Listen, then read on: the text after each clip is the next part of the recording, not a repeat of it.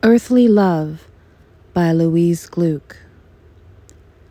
Conventions of the time held them together.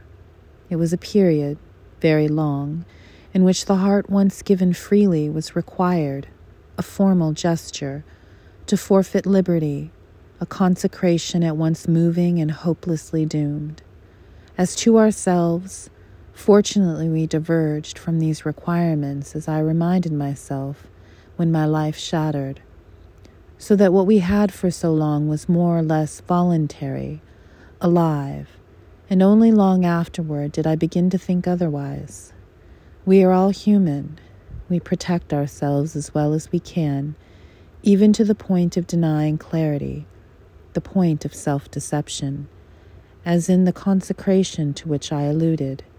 And yet within this deception, true happiness occurred so that I believe I would repeat these errors exactly.